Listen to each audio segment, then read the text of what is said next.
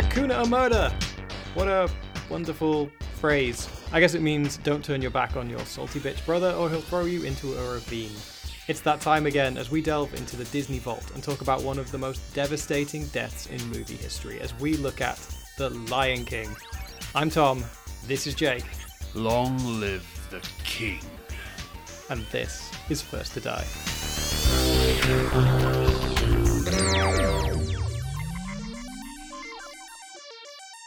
It's a big one right now. We're talking about one of the biggest films of our childhood. It is, and I have got only four words for you, Jake. Why? Four words. Go on. Grown up sexy Simba. Oh, yeah. Grown up, sexy Simba. He has Let's- got one hell of a Bambi glow up in him. And he comes back with his beautiful mane, he's singing. At his one point, Bon his Bon Jovi mane. That's yeah, right. I, mean, I, I was rewatching it earlier. He sings his hair dry at one point.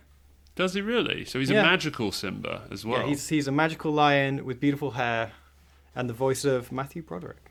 I must admit, on this rewatch, I was not in love with Matthew Broderick's voice. I was not either. It it's okay. It is fine. Okay, it's quite youngish sounding. His delivery is a little off. Anyway, let's go into this in a little bit. But of course, we're talking about The Lion King. It's going to be another animated edition of First to Die, which our previous, as you mentioned, was Bambi. Equally as traumatizing, I would say. Yeah, I think that has the uh, that has the infamy of it. You know, everyone thinks of that as a traumatic death, and as we you know realized, it's not that traumatic. It's a little bit sad, but it's actually that little fucking pigeon bird that's the worst. one Oh my god, fucking bird. Oh Jesus, the pigeon bird. I think maybe for like our generation, it's The Lion King because that's probably the movie that we saw as kids. I saw I saw it at the cinema. I don't know if you were maybe a little bit too young to see it at the cinema, but I definitely went to see it, and it was awful. This first to die. I don't know whether I saw it at the cinema. I would have been six when The Lion King came out, because of course it came out in 1994, directed by Roger Allers and Rob Minkoff. I would have been six. I think that's a pretty good age, but I think that would have been like prime. Oh my god, why is why have they stopped drawing the adult king lion? What happened? you know, I would have been very confused. But it's it's definitely huge part of our childhoods, and that's that's super exciting to to look back on. Just how much of a weird legacy it has. I think, anyway. Oh yeah, it, it definitely has. I, I tell you what, we haven't done a little thirty second summary, but I think that's because we kind of. Who chose this one? This was you, wasn't it? I think it was me, so it's probably on me. It's on you. Well, in that case, we need to do a 30 second summary. Now, I expect Oh, God, this is gonna be awful. all of the major characters to be introduced by name. I want Oh. to know the complete summary of the plot from, you know, Ah, Savenya, all the way through to, you know, at the end. I don't know if that's the end song. what was, what was that? I don't think. Was that just some some sex noise? I was doing um the circle of life, but in like the the prologue sense. It was like the lower Oh, okay. the lower tenor of of the circle of life. As if we're to be seen. All right, right, right, right. Anyway, I'm going to time you. Are you Oh Jesus! fucking ready? I am. I'm, I'm ready. I was born ready.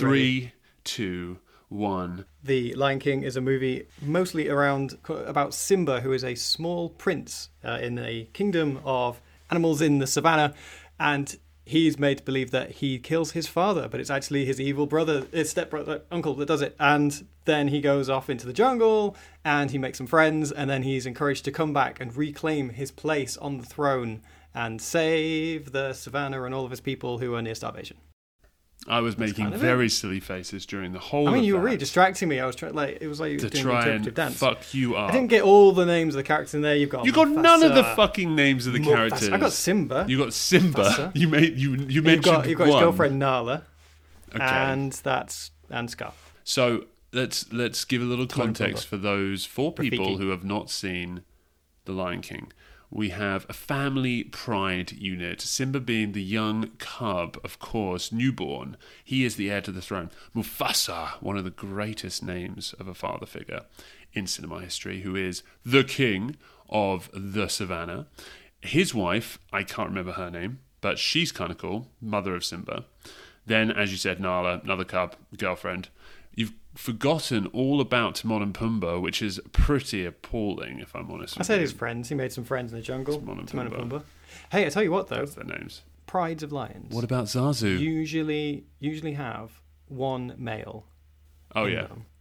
So ignoring Scar, does that mean Mufasa is Nala's dad? I don't think we're supposed to look that deeply into this film, that means but he's if we banging his half sister. if we used logic, yes. that's gross. Well, less said there, the better. I was happy to move on to Zazu and talk about um, the wonderful Rowan Atkinson's voice acting work and how Mm-hmm. lovely it was to hear that again. I had flashbacks of Blackadder.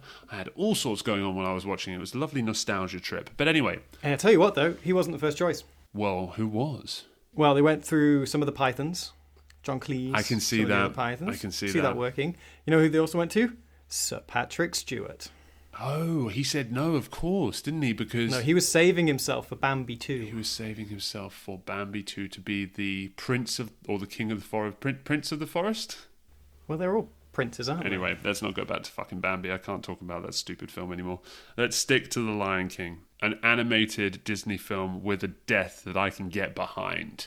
I love it. So we've done our little round. Well, you get behind the death of Mufasa I don't the get Lion behind King. the death. I get around. I get behind the concept of us discussing this on our podcast, First to Die, which is about the first character in a film to die.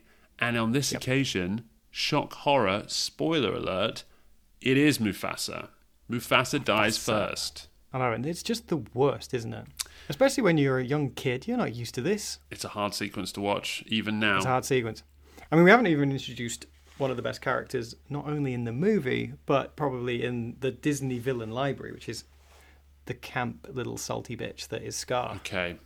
If we're going to introduce Scar, I'm going to give you a little anecdote, and it's not really an anecdote. I would say for the last 15 years of my life, on occasion when somebody finds something difficult or they seem upset about something, I'll often lean over to them and just go, Life's not fair, is it? You do that to me all the time. Exactly. And it's I I obviously know it's from The Lion King. It's the first words that Scar says in the film whilst he's playing with a mouse, which is his food. That's great, but I was saying it for years, not really putting together that I'd gotten it from The Lion King. So I would just lean over and be like, "Life's not fair, is it?" in the most sarcastic kind of deep toned voice to try and make whoever is complaining um, feel as bad as possible. And I got that all from Scar. so thank you, Jeremy Irons, Oh, wow, who is yeah. one of I can see most, Scar being your spirit animal. well, yes, yes. I think uh, if I had Jeremy Irons' voice, I would be utterly lavishing everyone in that kind of tone of delivery, Shakespearean, as it were. Oh no, he's great though, isn't he? I, I saw a little documentary with the uh, animator who, because you know, like in the tradition of how they did Bambi, they do all the audio kind of first. They gave him a bit of an idea of the story, gave him the script, so he could like really lean into it and put all these weird little inflections in the words. And actually, when you rewatch it and you think he's he puts weird emphasis on different words and puts weird little lilts in places that you wouldn't normally expect, and you can then see like the animator going like, "Oh, I've got so much to work with," like, and then it was a real kind of melding together because Jeremy Irons, when he was like rewatched it, was just like, oh yeah, I'm glad you picked up on those little things that I was putting in there, Yeah. you know, and you matched those little beats that I was going for, Yeah. you know, and you, that came through. It's not like you just pruned all of those out, so it was just a boring delivery. No, he's he's probably the best voice actor in the whole thing. Although James Earl Jones, he's our first to die, Mufasa. I mean, James Earl Jones. I in one one of my notes that I wrote was like, has anyone sounded more like a giant lion than James Earl no, Jones in this movie? nobody Like, ever. He's just got like a rumble to his voice Yeah. that sounds like it's coming from a great big lion chest. yeah, Like, that's true. and that's why I think Matthew Broderick doesn't work as well because it doesn't sound like that's coming from a big deep chest. It sounds like it's coming from a wimpy mid twenties year old man. he would have been quite young, Broderick, when he did it, right? It would have been Yeah, he was pretty young and went in the doc that I saw. I didn't know. I don't know exactly how. young he was, thirties, maybe. looked pretty young. His thirties. I'd say I'd say late twenties. Yeah, late early twenties, 30s. early thirties. Yeah, it was a bit odd. I think um, Donald Glover was a better choice because Donald Glover's got a higher voice, but has a little bit of that depth. I think so. Yeah. for the new film. But anyway, how do you want to do this, Tom? Do you want to talk about the scene? Shall we jump straight into the death scene? Yeah, I mean, let's do super quick recap of how we've got here. Simba's been born. He's been shown his lands. He's gone to an elephant graveyard where initially Scar was going to have him offed by the hyenas in part of his plan to take over Pride Rock and the the Pride lands. Um, that fell on its arse a bit. So his plan B is, well, the first to die scene. He gets little Simba, takes him down to a gorge Yep. where he tells him, well, kind of shames him into saying, everyone's heard about what happened in that graveyard. Maybe you need to practice on your roar a little bit. Which also is just the worst part of it. He didn't need to do that, but he's basically made Simba believe that he starts what happens next. That's just. With the roaring, well, that's, just evil. That's smart. But That's just not he also called said to Simba, "I've got a, uh, something special for, between you and your dad." yeah. Like he, So he's- he he's down there thinking his dad's gonna- time, big time. Yeah. So you got little Sim down there. He's uh he's practicing his terrible little roars. Yeah. They're rubbish. Then, you know, he he does a quite a good roar. It echoes around, and the ground starts rumbling. And then we get, I think we see from above that the hyenas have actually startled a big bunch of bison, and they're all now heading towards the gorge. And then suddenly we get a shot that apparently took three years in the making to Yeah. actually put this whole sequence together. Um, one of the first sort of complex uses of CGI in an animation as well, with the with these bison like charging into the gorge, and then we see Scar run and get Mufasa and say, "Stampede in the gorge, Simba's down there," Simba's down there. uh, which sends Mufasa into the fray. Should we just talk it through and then we can kind of roll back a little bit? Well, yes, that's you it. know, So- Mu- Mufasa sees Simba clinging onto a branch. with the help of jumps Zazu down. as well. Yeah. Yeah. All right. Yeah. Give Zazu. Well, break. Zazu's there. We have to acknowledge there's four four characters in the gorge. There's Mufasa, Scar, Zazu, and Simba. Obviously, Scar's the evil plot maker. Zazu gets knocked out by Scar, who flicks him against a wall. And as we are continuing the action, Mufasa has jumped into the gorge. Go ahead. yeah, he's he's going to save little Simba. He does save him, manages to put him on a little high rock, leaps onto a wall to try and scrabble out. Which at which point Scar reveals his villainous intent, digs his claws in, says "Long live the king," and releases Mufasa. Mufasa, who falls to his death, trampled by a billion bison. And we get a pretty awesome shot of him falling and then it panning out really quickly from Simba's So pupil. I want to talk about that. It's an amazing shot. I want to talk about Uh, that yeah, because there's two shots actually that I know which one. you- You're going to talk about the dolly zoom, aren't you? Of course, the Jaws shot. There's the Spielberg Yeah. dolly zoom, which is wonderful because it's used in exactly the same way as it was in Jaws in the 70s, which is peril, fear, terror, Realization. realization, exactly. And it's straight into the eyes, straight into the eyes. So you have that wonderful, and his ears come down, and the, the jaw drops, and it's like you can feel the tension and the terror, and the oh shit, stuff's going to go wrong now. And then you're absolutely right. We have the opposite almost without the the dolly, which is the very quick zoom out from Simba's eye as soon as Mufasa is actually hasn't even hit the, the gorge floor. He's falling in slow mo into the gorge, um, and you hear Simba scream no, and it zooms straight out. And it's just actually the editing and the the way that it's directed and animated is very very emotive. Well, it's doing that almost classic horror thing of not showing the violence but showing a reaction Yeah. to the terror by instantly cutting to Simba, and it's in that cut that we then see, oh my god, something really bad has happened because of his reaction. Tells us like, no, No, You know dead. Yeah. But it's interesting with the use of that that dolly zoom, how there are. I was thinking it's quite interesting when you have basically camera tricks or camera movements in animated movies. yeah. Because there's a there's a shot at the beginning with uh, like the zebra is running along, and then the focus shifts to a little branch with the ants walking along it. There's no focus, there's no camera. Yep. But we kind of understand this language of cinema, and we take that into animated movies as well.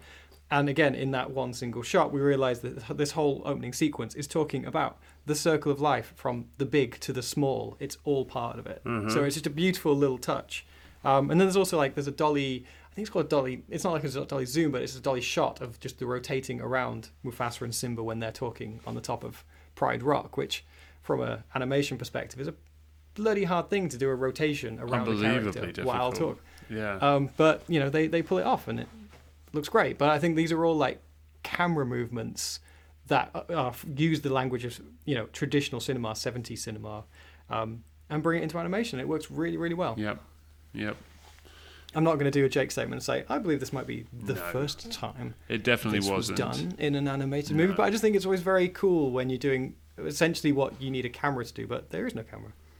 It's that language that you were talking about that we are so accustomed to for a hundred, probably a hundred years before The Lion King came out. You know, there's been these tropes and and established these relations between movement of camera and focus and how we're supposed to be feeling. So, to if you want a scene to feel a certain way, as you say, you know, the dolly zoom and the and the very quick zoom out or pan out um, will have an uh, effect on the audience. Now, what I want to know though, and this is taking things back to more of a baseline emotional level.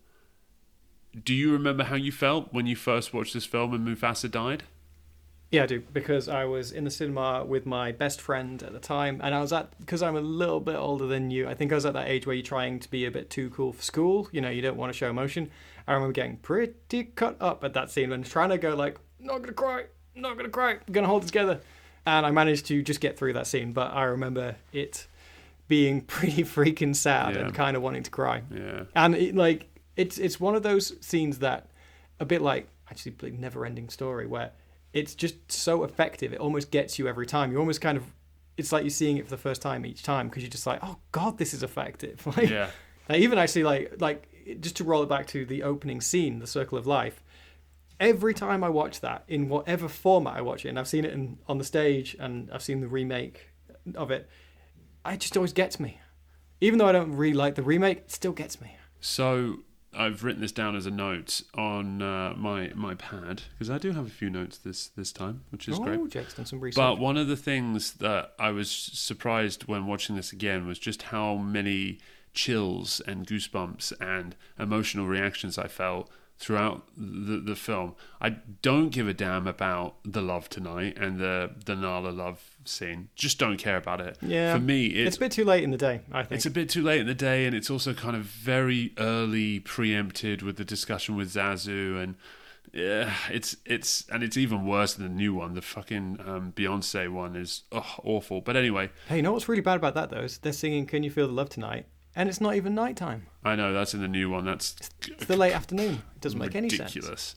But this one, at least, it's night. They they did do it smartly. Yeah. but uh, it's it's about the father and the son relationship, you know, and and obviously we we're both um, male and we both have fathers, surprisingly.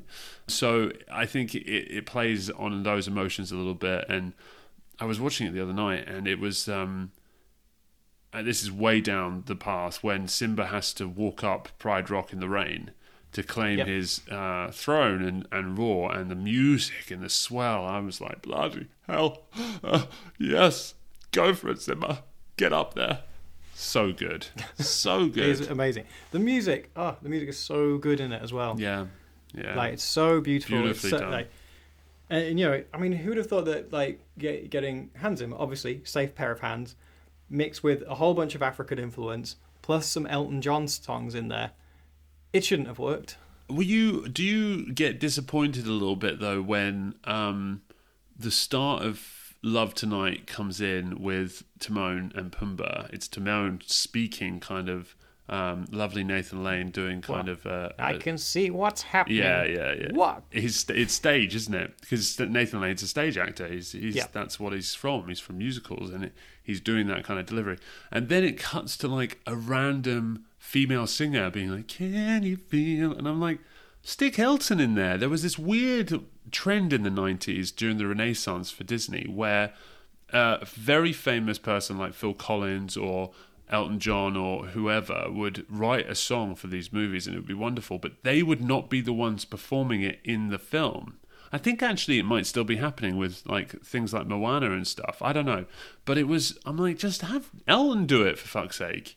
Yeah, I, I, I hear you. I, I mean, that song actually in particular was left out for ages, and Elton was pretty chuffed with it. And it was when he watched a cut of it a few months before release, and he was like, "Where the hell is the song?" Yeah. You know, and then and then he was disappointed because it starts with Timon and Pumbaa singing it, and he's just like, "My, you know, these freaking beautiful words," and you've got like a warthog and a meerkat singing it. Yeah. But I think you know, that, I think that sets the song up pretty well. But I don't know. I don't know why the decision to get a female vocal in as opposed to letting Elton. Maybe they thought it'd be too distracting because you'd be like, wait a minute, be thinking this is Elton John. Yeah. I'm still standing. Bill, Yip, that yip, cocaine, all the cocaine. Anyway, yeah, maybe that was it. Maybe it was all the cocaine and the kids. Uh, well, I mean, just going going back to the beautiful James Earl Jones, I did a bit of research on J.E.J. yeah, Uh, first movie role, 1964, Doctor Strangelove.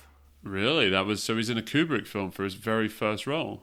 Yeah, he did a bunch of TV stuff. Before that, he did a lot of stuff over the years, but um, that was his first role. That's pretty good first role. It's a very good first role. Yeah. Doctor Strange. And uh, I was doing some research around, and uh, this made me chuckle no end because um, if you ever look through IMDb, the little bios that are written for people, it's dubious where they come from. Oh, yeah. at best. it's like Wikipedia. No one, no one really knows. So uh, I took I took his bio from a line from this from IMDb and a line from Wikipedia. On IMDb, it says widely regarded as one of the greatest stage and screen actors both in his native USA and internationally.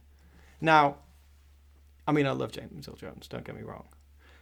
Would you say that he's one of the greatest stage and screen actors No. internationally? No, No, no, I, I don't think I would. And I looked through that. That was written by Jadidi, who has written one bio, and that was for James Earl Jones. yeah. Well, there you go. Uh, Super and the uh, the one on Wikipedia was uh, he's been described as one of America's most distinguished and versatile actors for his performances in film, theatre, and television. And I looked at the source of where that came from, and it was from the biography of James Earl Jones, called James Earl Jones Biography by Rebecca Flint. Right. So I was like, I'm not really sure that's the best, the best source. But he wouldn't have written that about himself in his biography. Somebody wrote the biography. Rebecca Flint wrote the biography and would have I know, sourced. I bet he was there. Well, he would have given approval, sure. Rebecca. Rebecca. Maybe you should say. He's turning to Brian Blessed. Rebecca. not, no, no, no, no. Don't ruin this. Don't ruin this. We'll, we'll we'll go into the other greatest deep baritone voice actors out there. We'll rank them. John Rhys you what, though, Davies. other- John Rhys other- Davies. other- just saying. Oh, he's he's a beautiful little. little Why guy. has he not done any animated films? I bet he has. Maybe he was in Fern Gully or something. He's probably been in that or Romeo and Juliet. Let's move on. So, Um, also, James Earl Jones. I forgot he was in Field of Dreams. He's great in Field of Dreams. He does that can't whole like speech in it where he's just like, people will come from all around. Oh, wait, pay you twenty bucks to sit by the, you know, blah blah blah blah Yeah. blah. He has like the whole speech and it's beautiful. And I was like, oh, I need to watch Field of Dreams again. it's an emotional one. It's another good one. It is. Does anybody die? Well, let's round off the. I don't think he does. Or does he? Yes, he does. He has like a heart attack, doesn't he? Is And he the like, first to die in Field of Dreams? Oh my god, we might have to do Field We'll of have to Dreams. check that out. Ah, okay, right, add it to the list. Um, anyway, let's round out the first to die scene because it's not over yet. Okay. Because then you have then you have the real oh fucking God! Don't knife twist. don't do this bit. It still hurts. I mean, we're gonna we just got to get through it. Okay, so you know, cut to Simba then in the dust, Oh, calling out for his father. He's lost. He doesn't know where he is. And then you you know see the shape of him in the mist clear. Simba goes over, Tries to he wake him up. Tries to wake him Oh, up, tugs God. on his ear like he does at the beginning to wake him up, I know. gives him some little shoves, Cruel. So cruel. and then and then you're like, all right, as if this couldn't get any worse right now. Then Scar turns up and he's like, Simba, what have you done? what have you done? which is just like horrible because also by you know just jump ahead slightly at the end of this scene he's about to send the hyenas after to kill him he's got no reason to be such a dick right now to little simba it's true. the only reason is because essentially simba's birth has stopped him from being king Yes. so i think so he hates little simba Yeah, even we though know that. it's a bit unfair Yeah. So he's twisting the knife. You know, he wants to he wants to hurt Simba for what's happened. But yeah, it's uh, it's not a nice moment. You your your heart breaks for for the kid trying to revive his stamp stampled, trampled, stampled his trampled father. Yeah, it's horrible. It's horrible. I mean, I remember when I was a kid being a little bit confused about why Scar tells him to run and t- takes this moment to talk to him and torture him and then says run and then immediately afterwards just says kill him because you'd assume well why don't they just why doesn't he just kill him there and then there's nobody seeing I think it's classic villain, isn't it? You, twist villain. the knife and Yeah. then you give him a bit of hope, dangle a carrot of hope, and then take it away. But Yeah. they don't take it away because he escapes. does because of all the thorns and yeah that's the death scene and we never see Mufasa alive again but we do see Mufasa again Oh, he does come back in the the second most emotional bit of the whole thing, which is uh, when he comes back and tells him to remember me. remember who you are it- it's not remember me Well, yeah, remember give who you are. Well, you know, just remember give him a little pep talk. Although I, I know when like when I watched the animated version, doesn't really get me that much. It's it's obviously a nice moment, but in the theater version, they have the whole song like "He lives in." Oh, you." that's right, Yeah. they and it's so beautiful and it's so like That's well true. staged, and you have these people walking around on stage with these like shapes on sticks. I forgot about like, the He Lives in You is." being like a much bigger deal in the theatre version than it is in the movie. It's nice in the movie, but you're right, it's not it's it's just um, from Rafiki kind of really drumming it into him. It's a nice moment though. It is nice. It's well. It's obviously well staged, well animated. It looks beautiful. It serves purpose. But in the theater version, oh, Yeah. I've seen it a few times now. Always gets me. I've only seen it once, so I mentioned this to the, oth- you the other day. I I wonder if The Lion King is the only story that I've seen on stage. I've seen it animated, and I've seen what they call a live action film. You know, others come close. You know, uh, stories of Macbeth and things. Of course, I've seen on stage and I've seen in film, but not animated. So it's quite. I think it stands alone for me. I'm sure there's others out there, but uh, Yeah. pretty cool. Yeah, for the ones I personally have seen, that's probably the same. Yeah. Yeah. I've seen it a few times because I'm trash. Anyway, moving on. Let's talk about influences on this movie, just for a brief moment. Let's te- let's step aside because there are a few obvious influences on this. Bambi, for one, we talked about that when we talked when we were talking about Bambi. How, you know, even the the writers of the Lion King were like, yeah, we were clearly influenced by this. Especially in the fact that the Lion King started off with a sort of documentary vibe to it. Apparently, it wasn't really supposed to be this big old musical number. And that's why actually the first director left, because when they started turning it into a musical, he was like, this is not for me. I signed up to do a cool little documentary esque animation y thing, and this is not it. Okay. Um, so there's a bit of Bambi in there. There's also quite a lot of Hamlet in there, which It's a hell of a lot again, of they're- Hamlet in they're- there. Yep. they're very open about. They're, they're not hiding that. Mm. Um, bit bit of the Bible, you know, for good measure. But then maybe there's a bit of the Bible in Hamlet, so maybe that's more of a connection there. Now, the biggest one that I wanted to talk about is this whole thing around Kimba the White Lion, which I don't know if you ever heard of the whole Kimba the White Lion thing. In that there are plenty of videos on YouTube where they do like scene by scenes comparisons to The Lion King and a Japanese anime from the 60s called Kimba the White Lion. And they show a whole bunch of scenes that look almost like for like and put together this whole thing of like, it's a complete rip-off of this movie. Even the fact that, like, Kimba sounds like Simba, even though Simba is Swahili for lion. Yeah. But uh, that's completely irrelevant in their minds because it's just pretty similar.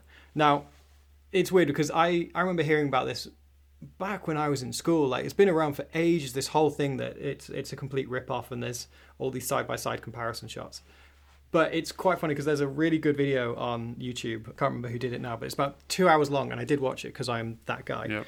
But it basically just talked about how Kimba the White Lion is about 3,000 minutes of anime series from the 60s all the way through to the 90s. Like literally hours and hours and hours of content of this little white lion in a jungle getting up to adventures. And yeah, if you troll through all of that footage, you are likely to find scenes that kind of match The Lion King. And if you put them together in a way side by side, it would look like you'd be like, look at this complete ripoff. Yeah. Or you could have made a Lion King movie that is completely different and involved avalanches and fights with tigers and blah blah blah. And you could probably have done the same thing with footage from Kimba the White Lion.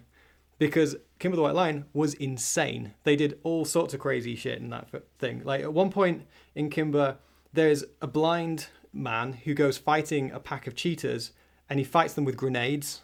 There's a bunch of tanks that genocide, like that basically commit genocide on a pack of elephants by blowing them up and then burying them in a gorge. Okay. Uh, Kimba goes to Paris to the World Fair at one point. Oh, Like uh, he fights a flying tiger with wings. Like there's crazy stuff in it. So it's not like someone watched the entirety of that and went, hmm, No, I'm going to distill this down to its essence and turn it into The Lion King. no, in fact, absolutely. like the most the, the funny thing is a lot of the shots that people drew uh, side by side and be like look how much of a rip-off this is are, are from actually a, um, a kimba movie from 1997 three years after the lion king came off in fact kimba was actually ripping off the lion king so it's a whole thing It's a whole thing, but actually, it's it's such a patchwork of other stories as well. Like uh, when I was doing research, there was like a couple. There was a couple of African stories that it was based on as well. One was an Egyptian story. the epic of sundiata I think Did so. you that? Sundiata. that was a, the- um, the- that was that was a mali a mali empire that's story. right. An epic of old Mali. That's right. Sundiata, which means the Lion King. That's the direct translation. Is about a young prince that's banished from his homeland after his father dies. So yeah it's And- a bunch and- of and, stories. you know you know. there are there are tropes in this from all sorts of stories to get to sort of start saying like oh no one property before that particularly owns it is ridiculous because it's just like these are just storytelling tropes it goes back to um like the joseph campbell monomyth you know, the hero with a thousand faces basically like you know joseph campbell put together a, a structure that pretty much all stories follow Yeah. this structure. Like and it's what george lucas read and then went right i'm just going to write star wars and i'll follow this pattern. And that's why when you watch it you go yeah this feels right. Because we've basically felt the rhythm of that story through all of the history of t- storytelling. You've said Star Wars, and I want to take this moment to just quickly dip into a couple of thoughts I had about The Lion King and Star Wars. Of course, Yep. the connecting fabric is James Earl Jones, because Yep. as we know quite famously, when it comes to James Earl Jones's voice, there are two characters Mufasa and Darth Vader. Now, a couple of things. They're both fathers in their respective stories. yeah One of them with a you know, obviously some effects and it's through the sound of a you know, that type of thing. yeah yeah yeah But it's still very recognizably James Earl Jones, but it's incredibly sinister. It's not warming, it's not nurturing, it's evil, right? But Mufasa is incredibly kind of nurturing and lovely and wonderful and fatherly and all this kind of stuff. So massive credit to, to James Earl Jones for that and the work that he's done and, and how cool it is that a guy's voice can be used in such different ways and different characters. The second thing I wanted to know about Star Wars and The Lion King was when we were doing the Rafiki moment um, right after he says, um, He is alive, follow me, and I will show you. Because I realized, I was like, this is very similar to kind of the Yoda character in Star Wars, teaching Luke about kind of accepting his father by dragging him through a dark experience to then reveal his father's face. Like in Star Wars, it was the whole lightsaber battle in the cave, right? That Yoda, who also speaks in a weird way, like Rafiki, and by the way, I'm not saying that Rafiki's accent is weird. That I'm not trying to be racist here. What I'm saying is Rafiki is, in the grand scheme of the film, the one with the strong accent that nobody else has. Everybody else in the film, for some reason, is English or American. We should touch on that in a minute because that is fucking hmm. weird. But these two scenes are so. I, I was I was shocked while I was watching. I was like, oh shit, this is kind of odd. Like, obviously, there's no real connection there. But what was I just enjoyed making these little links in my head and being like, oh, you know, Yoda, Rafiki, Simba, Luke, Mufasa, Vader, and Yeah, of well, course you know- Mufasa and Vader, both James Earl Jones. Kind of cool. They, they, there are those links because that goes back to the Joseph Campbell monomyth cycle. So go. there are stages to this to the to the arc, right? And I wrote them down just because you it. can see them how they apply to the Lion King. Okay, now there's different. There are different interpretations of this, different levels and names, but this is the one I just grabbed off off the internet. So there is call to adventure, supernatural aid, then threshold, then challenges and temptations, Mm-hmm. then revelation brackets atonement with father, yep. then transformation, atonement, return, and then that's the story. Yeah. So those beats you can apply to all sorts of different stories, and that's supernatural aid. In Lion King is Rafiki. In Star Wars, it's Yoda. Yeah. in so many other stories, there is a quirky supernatural aid that comes and helps them on a part of their journey. Again, it's great that you've mentioned this because one of the other things that I, I noted about The Lion King and Rafiki in particular is as a character, you never question what his role is. They don't they don't sit there and say he is the spiritual kind of guru esque leader of the Pride Lands. He's the one you watch it and you you know. Obviously Yeah. he does the, the ceremony and everything, but you know that's who he is. I I tell you, I tell you why you know that. It's because the first time he's introduced, he's backlit by the sunlight, so he's given a holy, Holy aura. aura. He's he's shut that, and and as he walks along, the other animals are kneeling towards him, and he has his like little stick cane, which is obviously kind of a, you know, kind of common in ritualistic practices and priests to have some sort of cane or stick or staff. So I think from that opening shot, we're led to believe, ah, this guy is a is an important deal. This guy's a big deal, and then you see him, you know, performing this weird ceremony on Simba, and instantly like, okay, so he's he's that priest, he's that their holy man, Yeah. essentially. It's great though. He's a really good character. I really like him in the film. And the moment where he smells Simba and, and puts the mane on the illustration is like a favorite. I really enjoy that. It's interesting that he is the only one in the film with an African accent. For some reason, everyone else is American or English. Yep, and that's still relatively true to the remake as well. I know they cast more black actors, but they're still black American actors. Yeah, yeah.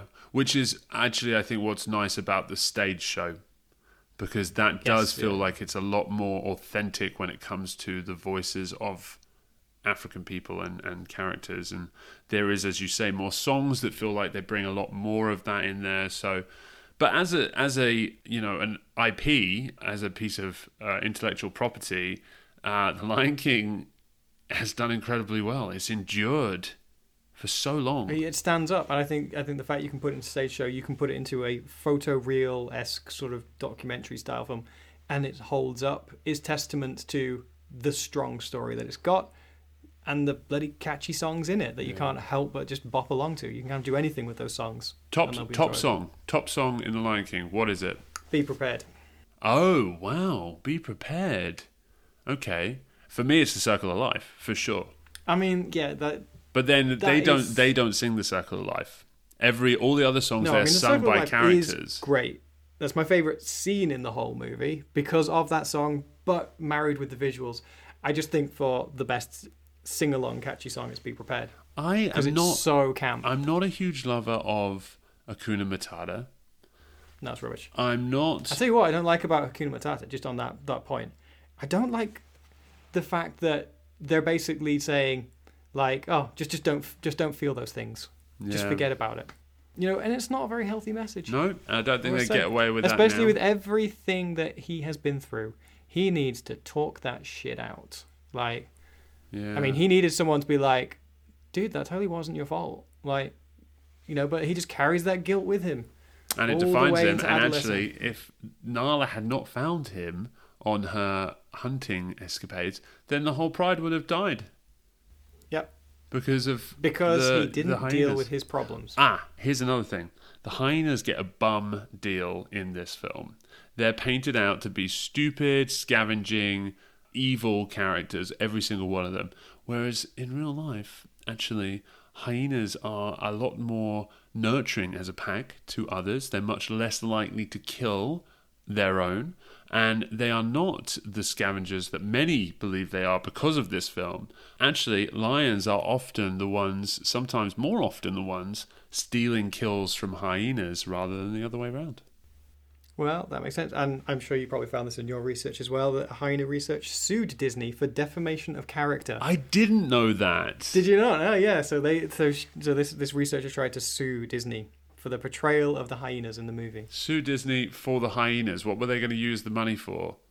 Like just to give the money to the don't know. hyenas? Crisps. Crisps. They do love crisps. I'll give you that. Right, I'm looking at my notes now, Tom. I'm going through them Yeah. because I have some. One of them is Mufasa is a badass. That's Oh it. yeah, yeah. He's the OG. I like him. I like him when he's telling his son to uh, stalk Zazu in a very funny way. He has a wonderful laugh. And I think that's the other thing that why Matthew Broderick's doesn't quite stand up as well because the way that James Earl Jones plays it and is delivered, It's really warming. It's really natural. It's really fatherly, and you instantly love his character because of that. And it is that Oh, scene. so much warmth. Yeah. Everyone wants Mufasa as a dad, don't they? Everyone- He's like the perfect dad. a It's like so, which is why when you watch it, it's like your dad dies, and your your lion dad dies. I know. I mean, ultimately, he was going to have to die at some point for him to succeed to be king, but he barely got to even know him. I know. So what else have I got in here? Let's have a little look. I have.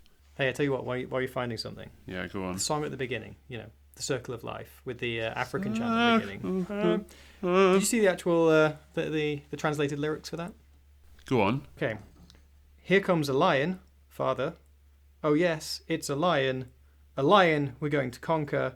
A lion, a lion, and a leopard come to this open place. A leopard. Where's the leopard? I don't know. Isn't there a leopard at the beginning, or is that a cheetah? I don't know. Oh, I I think so. them mixed up. But like they're talking about a lion. They, they you wouldn't I just know, throw in something you saw.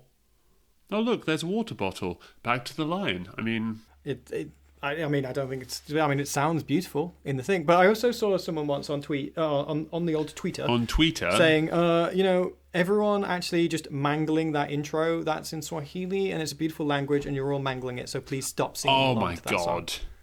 And I was like, all right, sorry that I enjoy the sound of that music and want to sing along because I love it. It's not like I'm going, I'm mocking it, going, oh, look at these people with their silly voices. Not at all. I'm, I'm like, we're singing it. It's beautiful. what we can, you know, and uh, fuck that. Like, if somebody from uh, a non-English speaking language uh, country decided for to sing, you know, uh, one of our Coldplay. great. No, I was see. This is what I was trying to avoid. In my head, for some reason, I had Madonna. I'm like, Madonna is not a good songwriter, and her music is. Ed just- Sheeran. stop doing this. Stop it. no, Ronan Keating. let's say the Beatles. Thank you very Blue. much. So let's say that um, yesterday, you know, yesterday, all my troubles seem so uh, far away. What if somebody from I don't know China or Japan were trying to sing that, and they're just mnemonically singing it? They're singing it from the sounds, and it doesn't sound quite right. I would never turn to them and be like, "Um, actually, I think you find that's really offensive towards myself and my native culture of English speakers. How dare you sing that song? Fuck off." Enjoy the song. enjoy the song enjoy the the vibe and the culture and the wonderful like try to learn about it and what it means and we just said it we just we just translated it so take that fucking white knight twitter little shits Yeah, I know that's the problem. Isn't it? White Knight Twitter is, is more the problem here. It is. My my friend from uh, who was French used to say that they would call it uh, what was it? That, like, singing with yogurt in your mouth was their way of singing English songs when they had no idea what the lyrics were. go. So they would just make these sounds, but they loved it because they were just singing along with the songs. i do that with english songs as well half the time i don't know what the lyrics are so i make them up myself I, I'll tell you what though, I wonder with like in the in the stage show of The Lion King, we're talking about how they, they lean into the African side a lot more, and uh, Rafiki is kind of like this this sort of big tribal woman. She got like Which is great. lovely, colourful clothes, played for comic relief as well. I'd be really curious to know if that comedy translates. I would hate to feel like we are laughing at this funny black person making strange little sounds, but it's played for comedy. So I, would- I really hope that that's a universal comedy as well. You know that, and it's it's you know it's not actually we're not going to look back on it in ten years time and be like, oh, actually, that well it's been problematic. 1994 so we're, we're coming up to 30 years oh my god we're coming up to 30 years of lion king that's not okay That's not okay at all. That's not okay. And it hasn't aged poorly. So I think we've probably passed it. Although I have to say, you know, things keep popping up now recently where it's like, oh, yep, can't really do that anymore. That's not okay. And we did that back then and we thought it was okay, but actually, no, that's not okay. I don't know. I think there are times when that is super appropriate. I think we talked about it before on this podcast where it's like, yes, we need to we need to own up to some of those mistakes. And there are times where and we can say this because we're millennials, Tom, and, and we're just not woke enough for the Gen Z generation who who believe that you know none of this is okay. Sometimes it's just um, sensitivity gone mad. Really, sometimes it's just too much safe space, too much sensitivity. Well, I think you were right in saying that a lot of time it's white knight Twitter, where you're like, I don't actually know if you're the offended party. You're just getting offended on behalf of someone I'm else. Um, offended. and I'm, and I think if it is the offended party airing a general grievance or problem, I will 100% listen and try and change and, and learn. But when it's just someone being offended on someone else's behalf, I get a little bit like, oh, I don't actually, is this problem? I, I find that a bit strange. Yep. Anyway, going back to The Lion King and Mufasa, James Earl Jones, again, wasn't the first choice. Oh, But he was, uh, you know, there were some others in the running for tell it. Tell me. Sean Connery. Oh, I mean, I'm glad it went to James Earl Jones. It makes way more, uh, uh, you know, sense. But Sean would have been brilliant. Imagine that. God rest his soul. Everything that like touches is yours. Um, also, big Liam Neeson. No, no, Imagine that. no. I can't. I mean, it would have been weird having you. a Scottish uh, Mufasa. And, and Nor- Northern Ireland, Yeah, exactly. Mufasa. An Irish Mufasa would have been a little. Bit. He wouldn't have died though, would he? No, he would have come back and, and he would have. He would have taken out Scar all and of those "I will bloody find you. gazelles, I will. and then he would have hunted Scar down across the Pride Lands. Yeah, Jesus. Well, that's interesting. I can see why they really did want somebody with that deep voice, those dulcet tones. I think so. Yeah. I mean, oh, it's just perfect. Also, a, a little thing that I, I found, which I thought uh, Please say that again. was my Alexa talking to me. Oh, Alexa, no. that James Earl Jones, Mufasa, and Madge Sinclair, who voices Sarabi, his wife, are the king and queen in Coming to America. Which Yes, they are. realise. They're already played That's kings nice and queens who are married. Yeah, that's true. So that's good. Um, you, I had two points in my head, Tom, um, Yep. and you said yours, and now mine are gone. So thanks for Okay, that. well- I feel like you The- the stole. only- I know. I, I stormed in and, and snatched some thoughts. because I was I was Um, one of them was the fact that uh, the Lion King was the B project of 1994 or 1993 when it was well probably actually 1991 or whatever it was started on because Pocahontas was of course released the same year and that was the A project with all the best animators and the you know uh, the creme de la creme at Disney and of course the Lion King became their best and most successful animated film of all time accounting for inflation. uh, Frozen it was, it's still it it's still the highest grossing for a hand drawn movie. Yes, for 2D. Yeah. Uh, but for for general box office, uh, yeah, Frozen snatched that title recently. Uh, it's interesting, you know. You know, I love talking about budgets. Forty-five million dollar budget made a billion at the box office. Yeah, that's a lot. A billion, and then they also made an additional billion from merchandising. Of course they did. And then re-releases as well. Lots of money on there. And of course they Yeah, the the stage show is also Disney's. So they would have made it's still going. fuck knows Plus sequels. Have you seen any of the sequels? I have not seen any of the sequels, funnily enough. When I was a kid, for some reason I knew that straight to video VHS sequels to my favourite films were not proper films. I was like, no, it's not it's not a true film. Not into it. They were like some sort of bootleg knockoff. Yeah. Yeah. I would not and buy it. spoil the canon. I, I genu- that's exactly my my fear. I cared about these stories so much, and particularly, I mean, I was obsessed with Simba as a kid. Obsessed. My parents could account for this. You know, I wanted all the toys. I was completely besotted with having him as a like a companion, a close friend, and all this kind of stuff.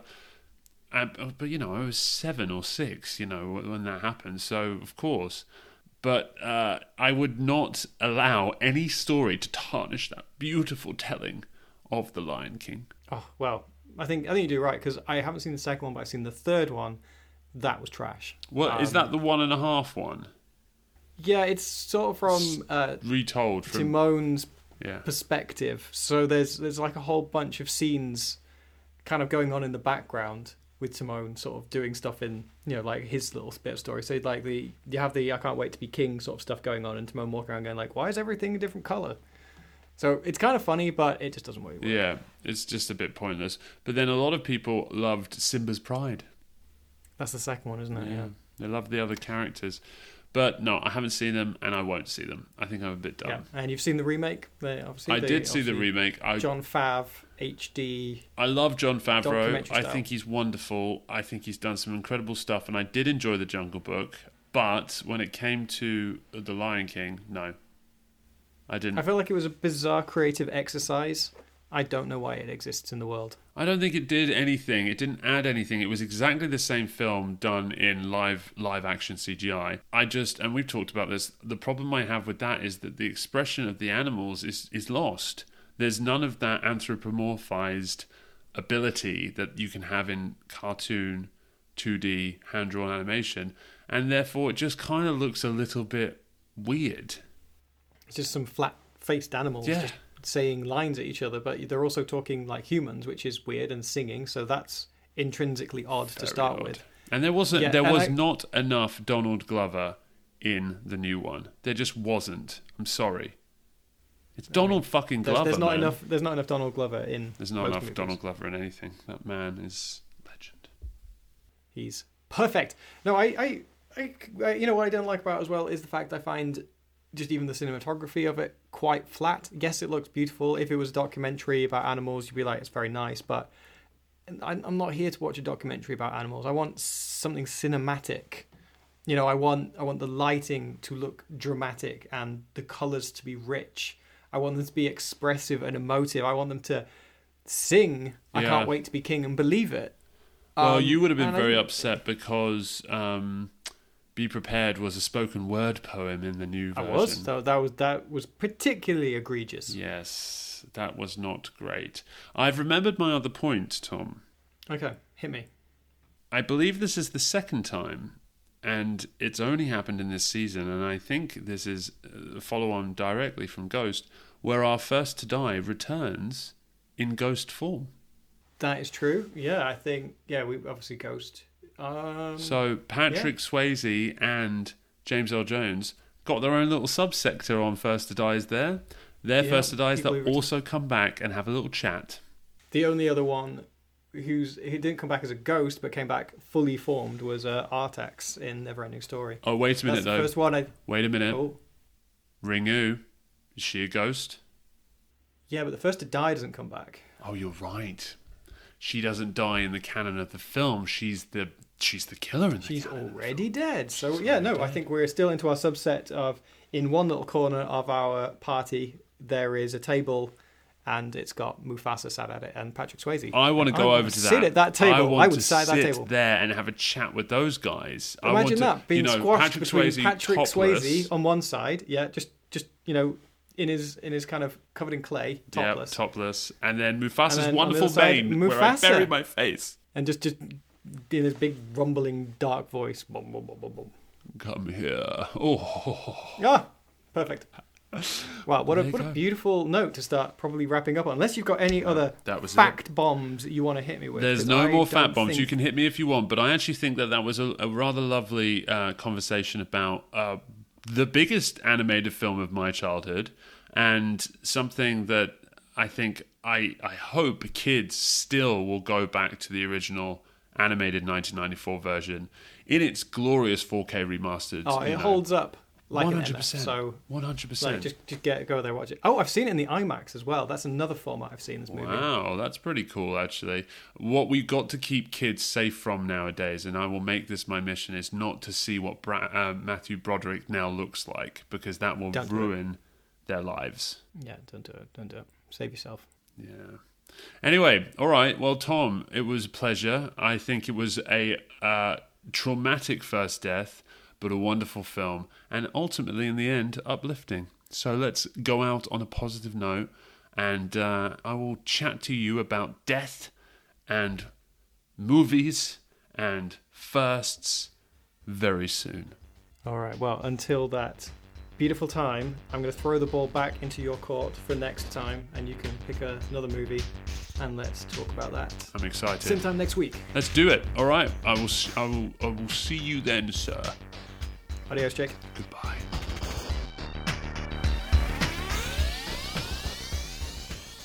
Jake, I have questions about that thing you said, corrections about a point you made, and notes about that assumption you um, assumed. Uh, where can I send these? Ah, my friend, you need to head over to firsttodie.co.uk and send me a message there. Or you can email me directly at podcast at firsttodie.co.uk. And what if I just want to be in the know about upcoming pods, trivia tidbits, and want to give you a small like now and again? Social media is the place for you. We're on Twitter and Instagram. That's uh, at firsttodiepod. And what if I wanted to stalk you over several days till one day you wake up and I'm sat on the end of your bed just watching you sleep? Okay, I don't appreciate that. I'm out.